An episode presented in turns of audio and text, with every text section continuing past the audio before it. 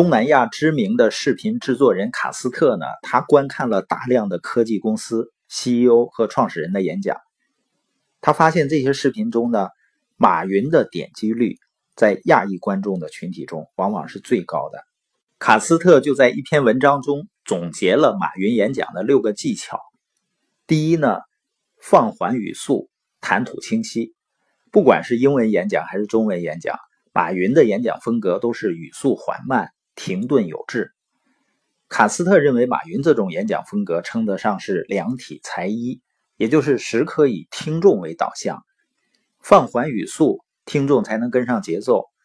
说完演讲重点后，马云通常会停顿片刻，听众就有时间去消化关键信息，使用的语言词汇也浅显易懂，听众呢不会为连篇的行业术语头疼。这样做的结果就是啊，非科技行业的从业者或者对创业经商根本不感兴趣的普通人，也能耐心的听完整篇演讲，还会有所收获。第二个技巧呢，就是合理重复谈话要点。卡斯特发现呢，反复是马云惯用的修辞手法。比如，当他谈论了某个话题后呢，紧接着下一句会换种说法，重复同样的话。这么做并不是失误，而是目的明确的演讲技巧。卡斯特在文章中说：“用不同的方式重复同样的信息，便可加深听众的印象，重塑提及观点的重要性，给予他们消化信息的额外时间。不过呢，这种技巧不能过度使用，要适度的反复，强调谈话要点，确保每个听众都有额外的时间消化内容。”其实，马云的很多演讲里呢，也会出现某些主题反复讲的现象。马云说呢，重复是为了强调，只有重复到你自己相信，边上的人才有可能会跟着相信。如果他要投一个创业者，他要看的就是这个创业者是否相信自己做的事儿，以及他边上的人是否相信他做的事儿。第三个技巧就是风趣幽默，在卡斯特看来呢。马云演讲时的风趣幽默呢，让人难以忽视。他乐于自嘲，博君一笑，不懂技术也不聪明，是他经常挂在嘴边的话。马云经常提到，他是朋友圈里唯一一个应聘肯德基和当地警察局被拒之门外的人。他甚至当众开过自己长相的玩笑。卡斯特认为，马云的自嘲呢，反而增添了他的魅力，还卸下了听众的防备。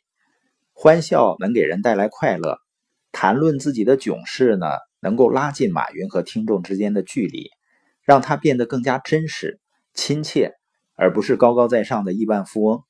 卡斯特建议，演讲时适当的开自己的玩笑，谈谈自己失败的经历，能够帮你快速的和听众打成一片。第四个技巧呢，就是善用肢体语言。从视频编辑的角度。卡斯特发现，马云演讲风格中最显著的一个特征是，即使关掉声音，他也依然引人注目。马云演讲时呢，会不断走动，借助肢体动作和面部表情强调自己的观点。哪怕是全程就坐的座谈会或者访谈，马云也会眉飞色舞地展开对话，因为肢体是他强调观点的工具。第五点呢，就是类比。像谈到深度学习、云计算这些难懂的概念时，马云会频繁地使用类比，为听众减负。比如呢，马云曾经将大材小用类比为把波音飞机的引擎装在拖拉机上。所以，卡斯特建议演讲者可以借助听众熟悉的类比物，帮助他们理解新鲜事物。第六点呢，就是立场鲜明而且非常坚定。卡斯特还注意到呢。马云演讲时从不泛泛而谈，而是持有鲜明的立场，是或否，并且直率地表明自己的态度。